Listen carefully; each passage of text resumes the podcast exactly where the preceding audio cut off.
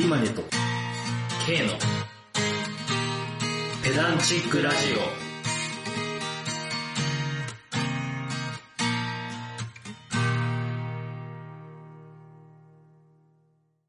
雑学をこねくり回して無駄知識を連成するラジオ、ペダンチックラジオへようこそ。弦楽者を自称するサラリーマン、エズ・アリマネと。その同級生の K でお送りします。はい。はい、第8回ですね。第8回。早っ。そうですね。始めて2ヶ月、3ヶ月くらいが経ったのかな。そうだね、6月末ぐらいからやってますす。いやー、何気に、もうすぐ10回か。そうですね。まあ季節も一つ、夏を超えまして、そうだね。だいぶ秋めいてきているところではあります。いやー、ちゃんと3回で終わらず、よく続いてるね、でも。ななんで3回なのあ、いや、み三日坊主的な。ああ、なるほど、なるほど。はいはいはい。まあ継続するのがね、やっぱ大事は大事うーん。なとこではあるんですが。うん一応ぼちぼち再生もされてるみたいで、うんうんうんうん。うん、 まあ、この調子でね、あの、ぜひ、あの、100回ぐらいまでは、 100回か桁上げていくよ、桁を。 100回かいやまだまだもう2段階あるっしょ、まあ、そうだね。まあとりあえず10回目標まあ低すぎるけどね、うん。まあとりあえず10回そうですね。 10回記念なんかやる10回記念、記念、記念 うん。記念言うほどでもないそうそうそう。いや、だから、そう、低すぎるんだって、記念にするには。いやなんかもうバカなカップルみたいに刻んでこうよ記念日何でも記念日にしちゃうやつねうん。はいはいはうい。あるあるですね。第10回。そうだね。まあ30回ぐらいは目指して。でも、もしかしたら第10回ぐらいであれかもね、あの、ほ鍋会になるかもしれないね。ああ、タイミング的に。そうだね。帰れるかな、俺が。あまあ、それもあるな、確かに。うん。有馬根さんは関東に来る予定は特にない感じ、今んとこで。も、そのうち行きたいは行きたいんだけど、まだワクチンを打ててないんですよ、一回も。そっかそっか。ああ。俺も2回目打ち終わるのが10月末とかで。うん。うん。全然先っすね。一応終わったら、まあ移動してもいいかなとか思うんだけど。うん。まあ、対策はしっかりしつつもって感じだよそうね。そうそう。うん。そうだね。鍋会、やりたいですね。うん。うん。ちゃんと上物考えてくれた北陸鍋。まあ候補はいくつか挙げて、何がいいんだろうみたいなのを選定してる感じになってます。そう。じゃあ、そこもまた、じゃあ、その鍋会の時にやろっか。そうですね。リターンズ。。うん、リターンズで、食べながら、うん、食レポじゃん。確かいや、ハードル高。に。いや、そうで、あの、音声のみの食レポってクソハードル高いからね、あれ。そうだよ ね。うん。シズル感のないうん。もう言語化能力だけでやってそくっうてそいううそうそうそう。まあまあまあ、そこでしどろもどろやるのもいいんじゃないですか。まあまあまあ、そうですね。はい。ちなみに、はい我々の、あのーこれまで公開してきたエピソードのの中で、はいはい一番人気回、 はい。はい。なんだと思いますって、直前に喋っちゃったんだよまあまあまな。あネタバレしちゃった。 言わなきゃよかったな。一番人気だと思うのはやっぱあれなんだよな、その二つ、その候補があって、だから、乳首がキャプテンファルコン問題と、まあ、北陸鍋のどっちかかなっていう。うんうんうん。っていう話でしたよね。そうそうそうそはい。乳首がキャプテンファルコン問題がダントツの再生数でございます。これみんなだけど、う。うん。どういう検索のかけ方してんだろうね。これどうやってヒットすんのっていう。確かにね。確かにどうやってヒットしてんだろだって Spotify でキャプテンファルコンは調べないよね。う。うん、調べない。うーん、謎なんだよなポッドキャストでも調べないでしょ。調べないよね。YouTube ならまだわかるかなみたいな。スマブラの、あの、プレイ動画を見るついでに引っかかってくるみたいな、はいはい。はありそうだけど。そうなんです。やっぱちょっとキャッチーなテーマが伸びるんですかね。テーマというかタイトルがめちゃくちゃキャッチーだからね、あれ。まあね、まあね。何よそれってなるじゃん。 うん。まあ聞いても割と何よそれではあったけども。まあ、うん、そうか、そう、そうなんだね。なるほど、なるほど。 いや、もう笑かしてもらいましたけどね。 うんあ、でもよかったね。夏が終わって、そうですね。乳首を隠せる季節がやってきたと。ただまだもうちょっと衣替えは先なんで、うん。個人的な話では。そっかそっか。そっか。割と、年中半袖でもいける口だもんね。そうそうそうそう。コート着ない系男子でしょ。まあでも着るは着るけどね。あ、そうん、あの、小学校の頃は着なが着てなかった。う。すごいなぁお金ないのかな、この人って。思われがち。思われがち。いや、知らんけど、思わ言われたことはないけどね。有馬根さんお金ないんすかとか言われたことはないけれど。うんまあ見たらわかるよね。あ、いらない、いらないタイプの。うん。有馬根さんは推し会とかあるんですかああ、推し会か。うん。まあちょっと振り返るには早いけど。まだそうね、そうね。 これ、これこそ記念にやるやつじゃない。そうだね。これこそ記念にやりますか。 ちょっと早とちったな。うんそうまあちょっとこれ第こそ10回うん。ね、なんか振り返りつつやる、やりましょうか。そうですね。うん。まあ今日はね、前回はちょっと解読会っていう特殊なはい。ことやってみたけど、今回はどうしますかねいつもの。そうですね。まあ、いつもの感じで、うんトークテーマ、用意したやつを喋っていくような感じで、進めていけたらなと思います。はい。じゃあ、選んでいきます。はい。よろしくお願いします。はーい。ペダラジ。はい、では、えー、丸の内ペダンチック。はい。丸の内、ペダンチックということで。まあ、以前、あのー、ケイといろいろ雑談をしてるときに、うんうんうん。大手町とか丸の内っていう地名、うんうんうん。これ富山にもあるよねっていう話になって、はい、あ、その話す る。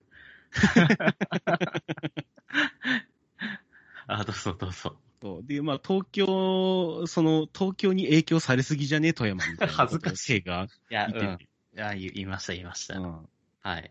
それ、あれなんですよ、大手町と丸の内ってのは、あの、お城の用語なんで、うんまあ全国各地にあるんですよっていう話をしたことが。ありましたね。そううそんううそんうん。でまあ大あ手の町は、う。うんなんか大手門そうそうそうそう。とかだってね。そうそうそう。あの、あ大手お門城。お城の正門のことを大手門とうん言いましてうんうんう、んで、裏門を、まあ、絡めて門と言うんですけど、はいはいはい。まあ、正門の方にある、広がる町。まあ、城下町ですね。うん、だから城下町には大手町があって、うんもうおかしくないわけだよね。そうそうそうそうそう。あーまあ、城下町イコール大手町みたいな感じでもあると。はいはいはいはいはいはい。ここで使われると。そうそうそうそう。 結構前だもんね、それ喋ってたの。うんよく覚えてたな。で、丸の内ってのは、その、車のことを丸。だから、本丸、二の丸とかいう。うだん。うん。から、お城の本,、まあ、本拠地みたいなものがある部分の内側。はいはいはいはいはい。丸の内ということで、まあ、こちらも、その都市の中心地を表すような地名になっていると。うんうんうん。で、まあ、この K も、俺も、その、どちらも富山の土地に、えーもう住んでましたし、東京にも住んでたことがあります。そうだね。そうそうそう。まあ、あの、ね、あのーこのトークテーマ、丸の内ペダンチックの元になっている、まあ、丸の内サディスティックという曲には、まあ、あのはいはい東京は愛せど何もないとうんうんうんいう歌詞からが、まあ、あの、あるんですね。最初の方で出てくる歌詞で。うん。うんうんうんうん。でも何もないことはないやろと。はいはい。 まず地名あるやん、みたいなまあ、そういうこと言ってんじゃないとは思うけど。ままああまあまあ。まあまあまあまあまあ。うんまあ違うけど、いや、 うんうんうんじゃあもう丸の内線の地名ちょっと探ってったら面白いんちゃうということで。はいはいはい。あ、あの曲も、まあ地名、お茶の水とか、うん後楽園とか出たっけそう、後楽園とか池袋とかね。あーあ、そっか、あれは全部丸の内線の沿線か。そうそうそはいはいはいはい。あ、意識したことなかったの、それ。う。なんかね、新宿かどっかからかけると、その池袋がちょうどその電車で池袋に着く時間に、と、あの、リンクするみたいな話もあって、本当かどうかはやったことないからわかんないです。えー、あーなんかよ3分4分でつくってこそとう。そうそうそうそうそう。えー、小賢しいな。いや、でもそんなん言 ったら、間のお茶の水とか後楽園はどうなるんや、みたいな話ではあるんやけど。それ大体、あの、ポップスの曲の尺はそんなもんじゃねえかっていう。そんなそうそうそうそうそうそうそう。うんなんか無理やり当てはめてるだけなんじゃうんないかみたいなところもあって。うんうんまあでもこの地名っていうのはね、なかなか興味深いもんで、うん。まあ、その辺の由来とかを探っていくとですね、まあ、いろんなものにぶち当たっていくんで、はいはいはいはいはい。まあ、その辺をいろいろ説明できたらなと思います。はいはいはいははい。では、まず一つ目なんですけど、い。うん。まあ、あの地名のくくり方、その由来によるくくり方っていうのがいくつかありまして、うんうんうんでまず大きく分けて、えー二つあるんですね。うん。はいはいはいはで、そのうちの一つ目の自然地名という、まあ、自然が由来の地名い。うんうんうんうん。をまず見ていこうかなと。はいはいはいはでい。山のとかうん川とか。そう、山とかそうい川うとこかで。そうそうそう。はいはい。で、まあ一番ね、その辺簡単なその丸の内線で言ったらね、あの、阿佐ヶ谷とか大塚とか四谷なんですよ。はいはいはいはい。で、阿佐ヶ谷なんかもう本当ね、あのーもうその極地と言いますか、あ、最多にそう、浅井谷なんですよ。まんま。そう。で、大塚も、塚っていうのがもともと地面の盛り上がったところを指す。はいはいはいはい。うんうんうん。まあ、あの、墓っていう意味もあるんやけど、土地で言うと地面が盛り上がったところを意味するとういんうところ。ってことは大きい塚、大きいその台地があったと。 うんうんうんうん。もうま、まんまじゃんみたいなね。あだ名つけるセンスあんまなさそうだね、そ いつ。つけた人。まんまっていう。あんまね、こうその文学的素養はなかったやろうね。うん。おもろい。で、四谷なんかも、あの、これ説がいくつか分かれてて、ああ、四つや。うん。そう、あの、谷が4つあって、その4番目の谷です、みたいな。ああ、じゃあ、1、2、3いることになっちゃうね。で、そのうちの1は、その市ヶ谷のことやあ、みたいな。ああ、ほんまや。そう、そういう説があるんですよ。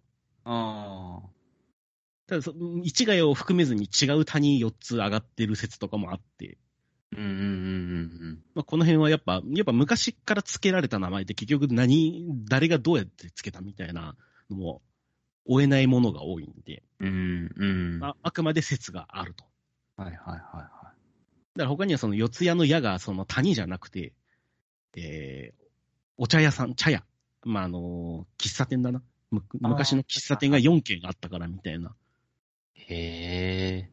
説があるんですけど、まあ、ちょっとそこはあんまり、あの、時期が合わない。うんその4つの茶屋があった時期と呼ばれ始めた時期が合わない。うんうんうんうんうん。からまあ、これはちょっとあんまり、その信憑性が薄い説とうんうんうん。いうような話。で、その阿佐ヶ谷四谷みたいな感じで、谷のつく地名、うん。うわあの、東京とかその関東圏は矢になるんですよね、基本的に。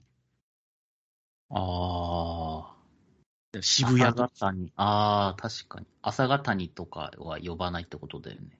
そう、四つ谷とも呼ばないしね、四つ谷とか。うんあ、渋谷まさにそうか。そうそうそう。うん。あれ、駅に向かって傾斜がこう、そうそうそうそう。谷になってるんだもんね。渋谷。銀座線なんかはこう上から出てくるからね、地下鉄うんの。うんうん他にも千駄ヶ谷とかもあるしね。うんうんうん。うん。だからその矢って読む地名、あの谷は矢って読むことが多いんですけど、うん、実は丸の内線仲間外れがいるんですよ、そいつ、そこには。え、わかります谷っ谷ってて読む地名の駅名があるんですよ。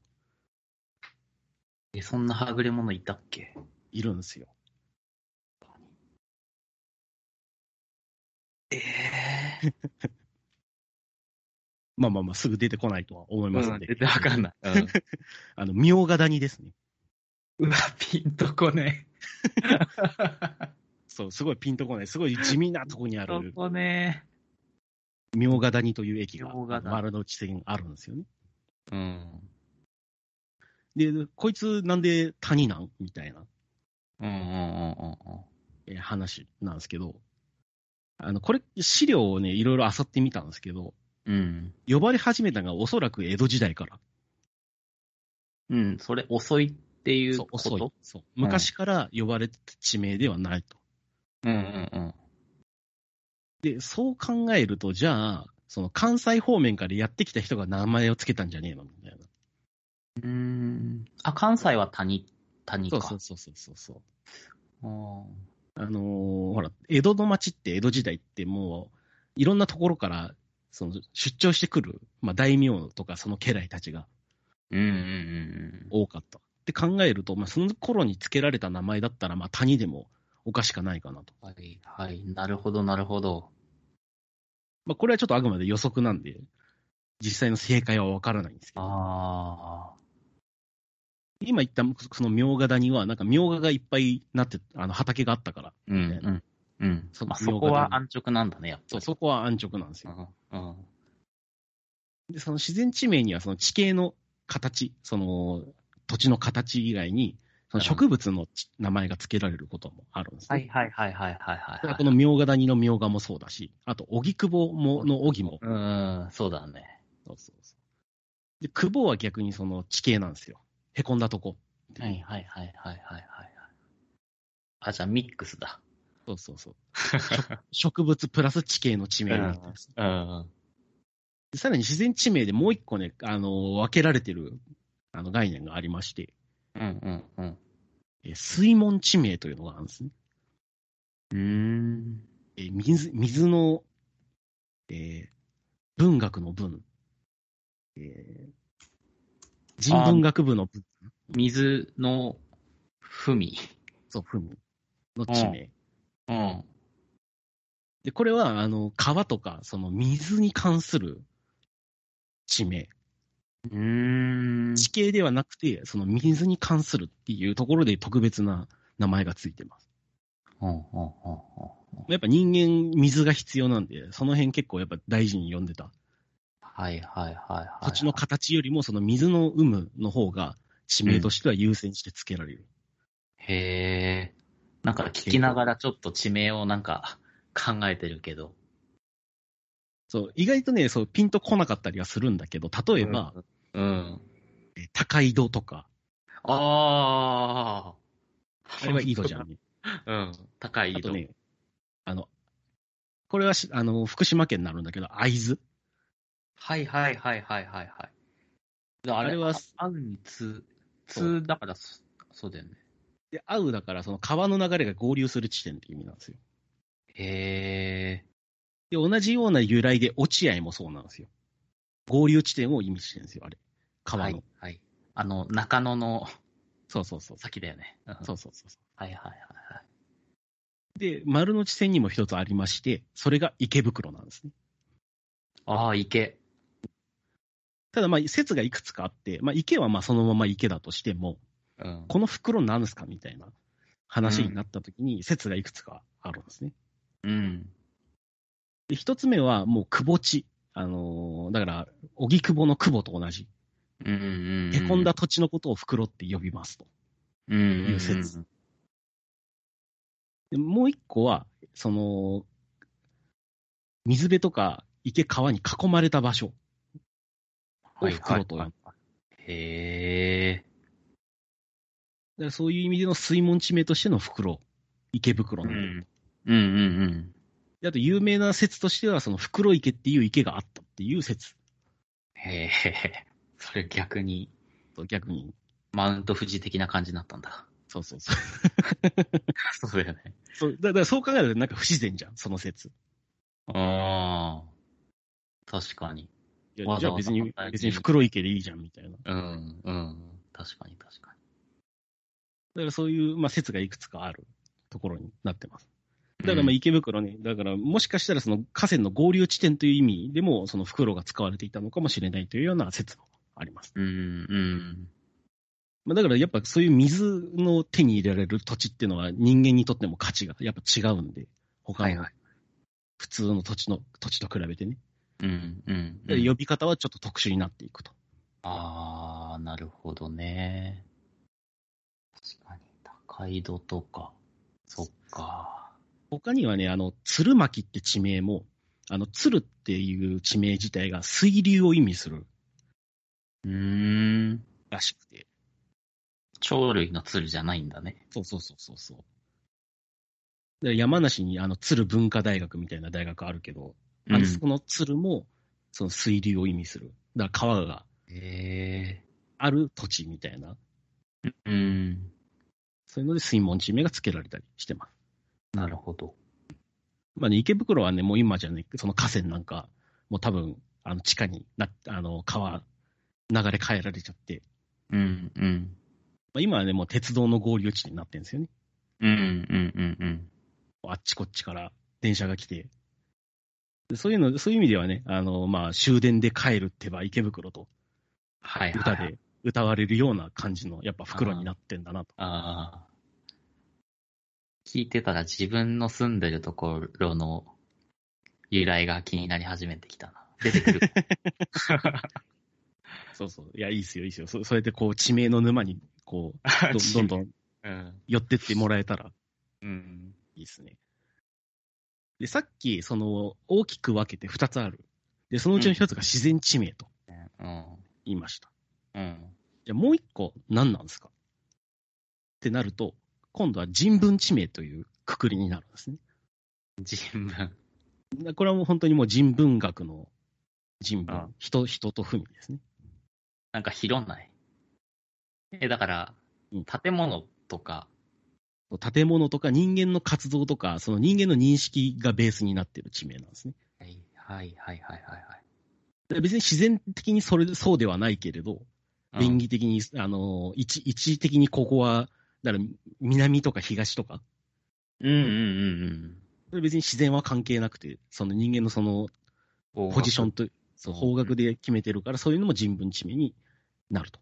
うんうん。で、まあ一番わかりやすい例で言うとね、あの、高円寺ですね。あありがとうございます。まあはい高円寺っていう寺がね、由来なんうでんうすんよ、うんまあもうまんまですよ。寺があるから。高円寺ってっていそううだ寺があるから高円寺だと。うん。え、どこにあるんだろうな、高円寺って。まあ、でもまあ、駅からはちょっと近い遠いんかな確か。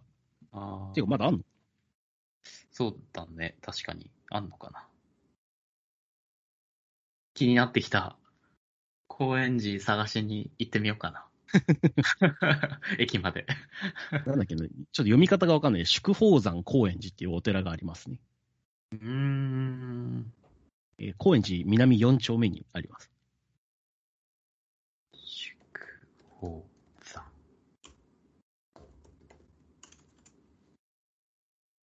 だから、法王の、法王が宿る山って書いてあるな。すげえでかく出たな。うーん。あでもまあ、高円寺から歩いて行けそうな距離にありますね。はいはいはいはい。あ、俺が思い浮かべてたのは神社でした。まあ、寺ですから。はい。寺、寺か。ちょっと探してみよう。マジで。あ、あ行ったこと ある。ここね、そう、そこです。なんか夜散歩、それこそあの、なんかに一時期ニクラジ聞きながら散歩するのはいはいはマイい、マはい。イマイブームだったんだけど。こここね、たどり着いた。たどり着いた、こ こ。へえ。だこれがもしかしたら高円寺駅の駅名の由来かもしれないんだ。いや、もうい、まあ、由来なんですよ。由来あで。まあまあ、これが由来なのか。そうただ、この高円寺ってなんで高円寺って名前つけられたのみたいな話になってくると、ちょっとここ調べられなかったんですよね。うーん。寺の寺の名前の由来がいまいちわかんなくて。ああ、なるほどねそ。うそうそう。はいはいはい。で、まあ、他のね、えー人文地名で言いますと、えー中野が上がり、上がります。えーでも中野はだって野原ってことそう、まあ、あの、の、脳は野原の脳なんだけど、中は、あの、別に自然が中だったわけじゃなくて、ああ、そっか。あくまでその武蔵野っていう、あの、くくりにした時の真ん中にいたから中野。あ、だからそれもまあ、方角って意味では、人間が認識してるそうそうそうそう。ものだから人文地名ってことになるのか。 そうそう。で、もう一個の説としては、まあ、川の間にある中の里にあるから中野という。もう一回言って。あの、 えー善福寺川っていう川と、うんうん。えー妙正寺川かなのん二つの川の間、まあ、中にあったから、あーあー、ああ、ああ、中にある里で中野里。まあ、中野郷と呼ばれてて中野になった。はいはいはいはいはいはい。別に川はあるけど、川に挟まれたことを表現はしているけど、別に川があったっていう話ではなくて、あくまで人間の認識で中野になっうてーいる。ん。もうちょっとあの納得しやすい例で言うと、えー、方南町ですね。ああ、まあ、あの丸の内線でこんな駅誰が降りるんやっていうあの見るたびに思う駅なんですけど、 まあね。ちょっと俺、友達住んでたから割と身近だけど、あ確かに、南の方の町だよって。そうそうそうそうそう。なんかあの基準はあの杉並区の杉並村という、えーところから見て南方にあったからっていう説があありまーなるほど。あもうここいれつはがね中心じゃないんだ、やっぱ。そうそう、中心じゃないんですよ。うん。でそういう都合で、まあ、方南町になったというような。はいはいはいはいはいで、さらに、まあ、自然関係あるんだけど、それは人間が勝手につけたやつやんってなる地名がありまして、はいはい。うんうんうん。えー、富士見町ですね。ああ。え富士山が見える町。そう。富士山が見えるから富士見町なんですね、これ。ああ。あ、なんかこれもミックスっていうか。そう富士はだあって、え、だから富士山でしょそうそうそうそう。まあ見えるのは人がだから認識してる。そうそうそう。別にその場所にね、なんか富士みたいな何かがあるわけではなく。あ、だからテイスト的には中野と一緒というか、うん。中野も別に川の間ってだけで、そこに川があるわけじゃないそうそうそうそう。もんね。で富士見町なんかはね、もう関東一帯にあるんですよ。関東とか、えーそう東海地方に。そうだよね。うん。え、だから、富士山が見えたらどこでも名乗っていいわけでしょ。そう、どこでもな の。でも絶対見えねえだろうっていう、あの、北海道に3つあるんですよ。富士見町って 町が。嘘やろっていう。お前は一体何を見たんだっていう話ではある。富士文町じゃん。富士 そうだ山ねが見えない町でしょ。も富士見えず町みたいなう、感見じえになずる。 町。富士見えず町だよね。見えず町ですね。ああ、なるほどね。あ、でも北海道にあるくらいだったら、本当至るところにうん。だありそうだよね。からまあ、富士山っぽい山が見えたのかもしれない、もしかしたら。ああ、はは は。まあ、安直なのはもう大丈夫。体勢ついた。うん。あ 安直っていうのはもう分かんないから。うん。あまあ、なるもう一個ね、その、安直だなっていうのがありまして、うん。えー中野坂上ですね。 そっか。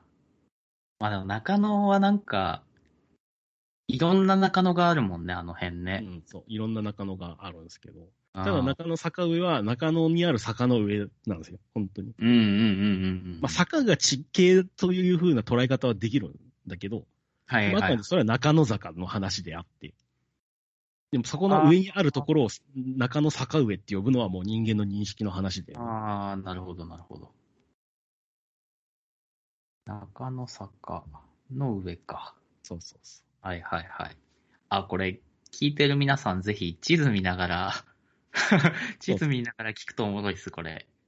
今ちょう。っと Google Google マップとか。開きながら聞いてるっす けど。あーで、もう一個、まあ他にもまだまだ人文地名ありまして、うん。えー淡路町、淡路町かなうーんと。いうのがあります。まあは淡路っつったらね、あのー大阪府、兵庫県、どっちうんうんうんうん。のとこにある、あの、淡路島の淡路なんですけど、あ、でも東京に。はい。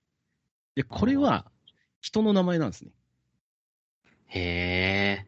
鈴木淡路の神っていう人の屋敷がこの辺にあったから、へえ。名前が付けられたんですけど、じゃあうんその鈴木淡路の神ってどんな人なのっていうのは残ってないんですよ、これ。面白あ、いことに。そうなのそうなんだ。そうえそうー、なんですよ。そうなん だ。そう、何した人かって本当全然わかんなくて、 なんか、あの、似たような名前の人はいるんだけど、おそらくうん違うだろう、みたいな。その屋敷の位置とかか見たら違うだろうと。へで、さらに、えーやっぱ、ここは、こいつ外せないよねっていう地名があるんですけど、ーはい。お茶の水。新宿ですね。ああ、違った。新宿。まあまあお、おお茶の水はね、またちょっと、後ほどなんですけど。オッケーオッケーオッケー。そう新宿。まあ、新しい宿。新しい宿。まあ、宿はもう完全にね、もうこれその宿なんですよ。塾。なんとか塾っていう、まあ、宿屋街みたいな。うん。その旅行者のその中継地点みたいな扱いの。はいはいはい。なんとか塾みたいな、いう、その塾。まあ、宿なんですね。で、これ、もともと、ここにや、あの、じゅ宿はなかったんですよ。おうその日本橋からスタートして、次が高井戸。まあ、ちょっと遠い、その東京のもうちょっと、えっ、と、あ、もうちょい西。そうそうそう、西奥の方行く感じ。うんだからそこちょっと遠くねってことで、間にじゃあ作りましょうっつって、新しい宿を作った。それが新宿なんですね。へえ。あ、本当にだから中継地点として作られたって感じなんだ。そうなんです、そうなんでへえ。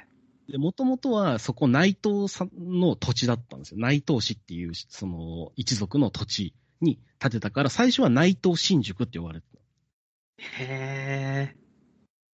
内藤新宿。そう。だから内藤塾だけど、新しいから内藤新宿って言われたっていう感じ。はいはいはいはいはい。でもそしたらあの内藤新宿で調べると出てくるね。そう。でも、いつの間にか内藤さん消えちゃっててっていう話。ああ。いつの間にか内藤が消えて新宿だけ残ったと。まあちょっと長いしね。まあね。内藤新宿バルトナインだとちょっと長いかな。そうそうそうそう。伊勢丹内藤新宿間はちょっとな長いかな。長い、長いね。うん。そう。あの、曲が変わるんですけどね。あの、まあ、新宿は豪雨。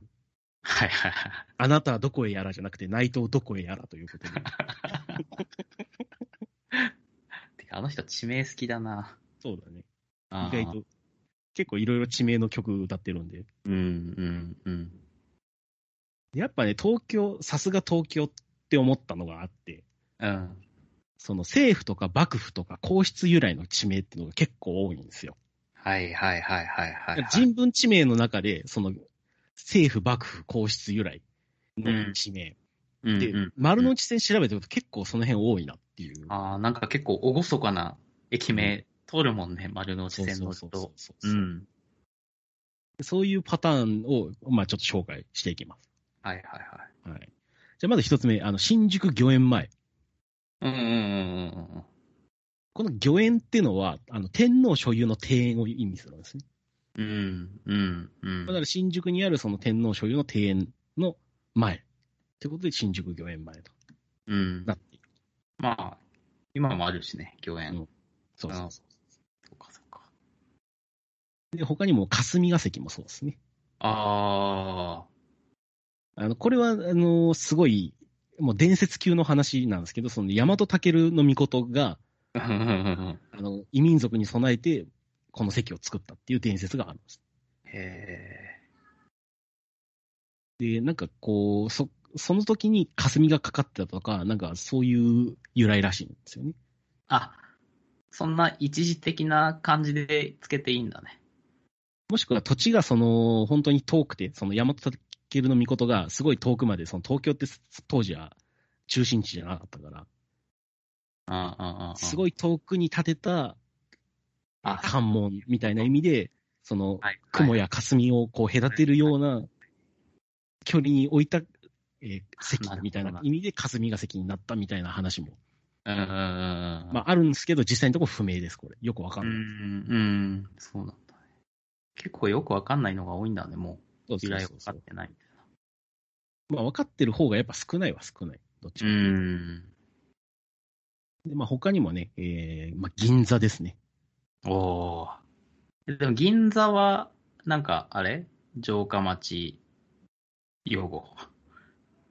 まあ、ちょっと惜しいですね。あのー銀貨を作る、まあ、鋳造所のことを銀座っていう呼んでたんですね。あ、そうなんだ。まあ、あの、だから銀座役所っていうのがその銀貨ち、えー鋳造所だったんですよ。うんでうん。別にその、本当は銀座って地名になってなかったんですよ。うーん。別にさ、ほら、鋳造所って誰でも入れるわけじゃないじゃんね。はいはいはましてや入れるわけがないじゃん。その銀貨鋳造してるところをさ、一般人が、い。確かに確かに。やってるみたいな。銀貨、銀貨作ってるみたいな感じで入ってこないわけで。うんうんうん。だからどっちかというと、その銀貨を両替しに来ることが目的。ああ、なるほど。はいはい。もともとの正式名称は新両替町だったんですよ。あ、まんま。そう。両替する町だから両替町だったんですよ。へえ。でもまあ、新両替町とか両替町っていうのすごいなんかちょっと長いじゃん。長いし、あんまりかっこよくないよね。じゃあ銀座でいいじゃん。ああ。じゃあ、 そうだだ。からそのある、そこにある建物で名前を呼ぶみたいな。ああ、なるほど、なるほど。東京タワーをさ、ほら、芝浦ってあんま呼ばない芝浦だっけなんか、あそこうのん芝浦住所。うんうんうん。東京タワーのとこ行こうぜみたいな。なるじゃん。確かに。あー東京タワー行こう。最寄りどこだっけ芝浦みたいな感じそだうよね。そうそうそう。はいはいはいはい。確かにだ確かからに。だからスカイツリータウン行こうぜ。押し上げとは言わないみたいなね。ああ。まあね。だからそれがすいつの間にかその銀座にすり替わっていったと。ああ、なるほど。だけど銀座の方がかっこいいよね。まあね。わかる。 うん、銀座はかっこいい名前。銀座はかっこいい。うん。で、あとね、ちょっと面白いなって思ったんが、あの、国会議事堂前。うん。 まあ、由来は、まあ、わかるじゃんね。もう国会議事堂の前です。うんはいうんまんまです。でもね、これ、もともと違う場所にあったんですよ、国会議事堂って。あ、そうなの今のその議事堂じゃなくて、いえっと、今なんか経済産業省のところにあったらしくて、はいはいはいはいはい。ただ日清戦争の時に、広島にその議事堂機能を移転して、うん。で、昭和11年ぐらいにようやく今の位置にぎ、えっと国会議事堂が完成したっていう。うんうんうん。あ、じゃだからあ、それまでは、それまではあ、全然違う場所。あ、てか、普通に永田町って呼ばれてたのかな。あなのかもしれないね。あだからまあ駅もなかっただろうし、あ。うんうんうんうん。そういう歴史なんかもありまして。なるほどね。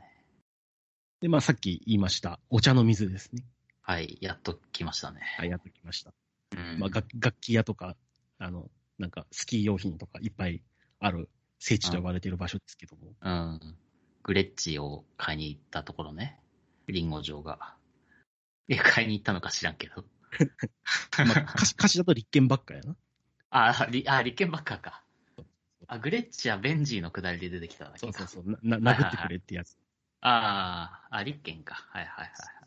で、これは、えっ、とね、しえー江戸幕府の二代将軍、秀忠、まあ、家康の息子っすね。うん、うん。に、まあ、この辺の近くにあった寺の湧き水を献上したんですよ。へえ。で、それが、その、当時ね、まあ、茶道、あの、茶道というか、茶の湯がまあ、流行ってた時期でもあったんで、それをお茶の水に使ったと。へえ。ただそのお寺自体はもう今残ってないんですね。火事で、えー移転しちゃったっていうのがありまして、うん、うん。高林寺、高い林の寺って書いて、高林寺へえ、初めて聞いた。というお寺があります。まあそれがそのお茶の水を献上した、湧き水が湧いていた寺と。うん、うん、うん、火事とかがあったせいで多分、まあ、湧き水自体ももうなくなってしまったんだとは思うんで、うん。うん、まあもう残ってはいないと。うん、うん、うん。まあああ、だからね、おもろいね。そうだから水を取りに行ってもね、もうあのないんですよね、お茶なのい水んにはだ。。ないんだ。そうで、あの、立憲ばっか買いに行っても、今も19万じゃ買えないんで、あ、そう。そう今20 25万ぐらいするんで。あ、そう、値上げしてるんだ。 確かになんか立憲とかもう高すぎて候補にすら入んなかったうん、記憶があるな。てか、そもそも売ってないみたいな。そうそうそう、売ってないみたいな あちょっとね、あの、だから調べたんですよ。お茶の水で立憲ばっか売ってるかなと思ったら、この、ーあ 調べた。あの620は売ってなくて、うんうんうんなんか違う型番のやつが売ってましうん。はいはいはい、はた。い。でもそれも19万じゃ買えないです。ああ、そうだよね。360が欲しかったんだよな。はい。この丸っこい、かわいいの。ままあ、まちたょっと話が。あ、 あそれまし。はい。で、えー、まあじゃあ、ちょっと先にラスボスを言ってしまいましょう。東京ですね。うおーまあ東京、まあ東の京ってことで、まあうん東京なんだろうなというのは、まあ皆さんなんとなくふんわりご存知だとは思うんですけど、うん。えっ、と、実はですね、これ、ちょっと調べてたら面白いなっていうのがあって、うんうんうん。これ言い出した人のことを調べたんですけど、佐藤信弘という人がいましてですね。うん。で、この人がまあ、最初、えー提言をしたんですよ。えっ、うんうんうと、んその、江戸時代の後期、だから幕末の時代ですね。うん。うん。えー江戸を東の京、東京と呼び、うん大阪を西の京、最強か西京か分かんないけど、西京と呼び、えー東京を西京、京都の三京にするという構想をぶち上げたんですね、この人。へえ。あ、それもう、そういう都市構造にしようみたいな。そうそうそうそうそう。そういう構想を立てたんだけど、結局採用されたのはまあ東京だだけだったと。ああ、なるほどね。で今は大阪はまだ大阪だしね。うーん、確かに。別別に大阪になんか首都機能があるわけでも今はないし。じゃあ大阪にその最強っていう、なんかち、由来で残ってる地名とかも特にない。どうなんだろうね。まあ最強付けってのはあるけど、あれは京都の西の話だから、ちょあっと違う。あ。うんうんうんだからちょっとそこは、ちょっとわかんないですね。調べてる、ちゃんとは調べてないんで、なんとも言えないとうん。うんうんうん。いう感じですね。で、次なんですけども、うん。えー、後楽園ですね。はいはいはいはいまあ、税理士なんてついてない後楽園はといい。ううんうん歌詞がありますけども、はいはいはいはい。さっき、あの、新宿御苑は天皇の庭園でした。うん。で、今回後楽園は幕府の庭園です。うんうんうんうんうん。なるほど。やっぱさすが江戸中心地なだけあって、まあいろんな、 いろんな、そうだね、。政府し、あの、政府の設備がね、いろいろここに集約されてるなっていうのがもう、今言った中でだいぶわかるんですけど、確かに、確かに。でこの幸楽っていうのは、じゃあ何から来てんやと。まあ円はね、庭園だから円とし、円はいいとして。で、それはあの、なんか、そう、後ろ楽しいというやつなんですけど、うん。えこれ知ってたりしますいやー、わかんない。全く。こう、まあ、あの、、うん、あの、し知ってたらすげえわって思うんやけど、あの、中国の古典から取ってるんですね、これ。ええー、わかるわけがなかった。そう中国の古典で、まあ、政治家かな、政治家かなんかの一文で、本当に素晴らしい君主というのは、うん。人々が苦しむ前に苦しむ。だから人々が苦しむ前に自分が苦しい目にあっていろいろするんやと。で、はいはいはい人々がみんな楽しんでからその後にえー自分が楽しむんやと。はいはいはいはいはい。の幸楽から取ってるんですよ。ええ政府の皆さんには今一度ちょっと思い出してほしいです ね。このマインドを。えーそんな古典から。古典のこんな素晴らしい一文から取ってる。ええ税理士なんでついてないと。ついていたのは昔の中国の政治家だったと。なるほど。でも税理士なんてついてないってどういう由来でその歌詞になったんだろうな。あ結構ね、この歌詞、あれなんですよ。なんかすごい納得のいく解説されてたやつがありまして。ああ。なんか他の人が。そうですね。うん。なんだよどっかの、なんか文学系の大学の教授だったかながうん、解釈が書いてる。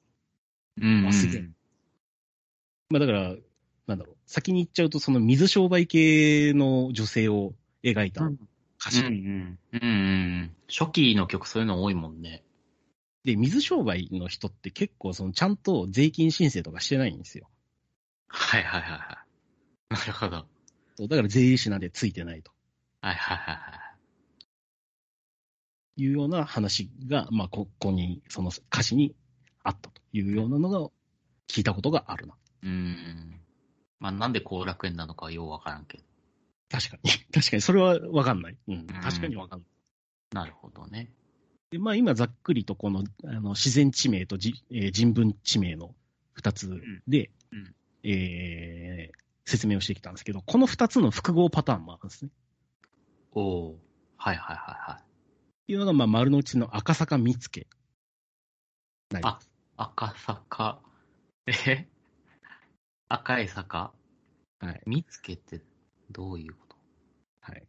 じゃあまあ一個ずつ説明していくんですけど、まず赤坂なんですけど、木の国坂という坂があって、うんでそこの坂に、えーああの、染料の茜の草っていうのがふあの植えられてたんですよ。はまあ、植えられてたか生えてたかはわかんないんやけど。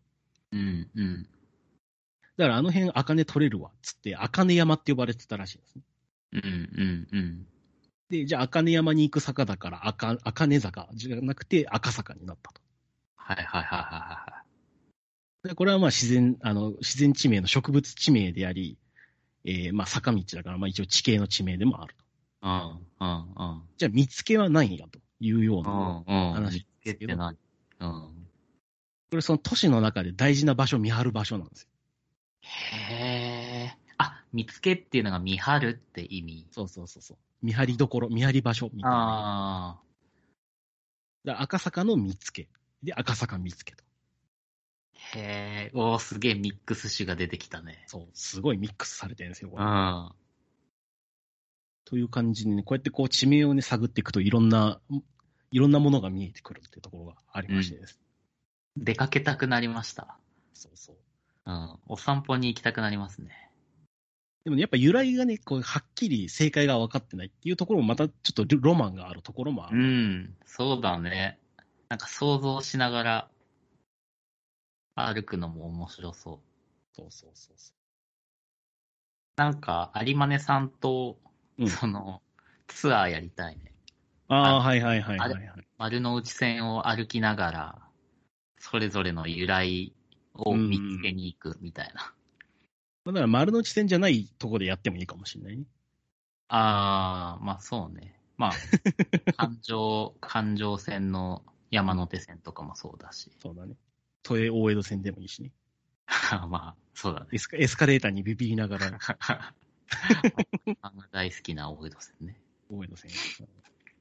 確かに。まあ、あとはあれかな。あの、富士見町うん。いろんなところにあるって言ってたじゃん。うん。なんかどこが一番富士山綺麗に見えるかみたいな。うんうん。面白そう、そういうのも。いいですね。日本、日本一の富士見町はどこだというあ、。そうそうそうそうそう。富士見町選手権みたいな。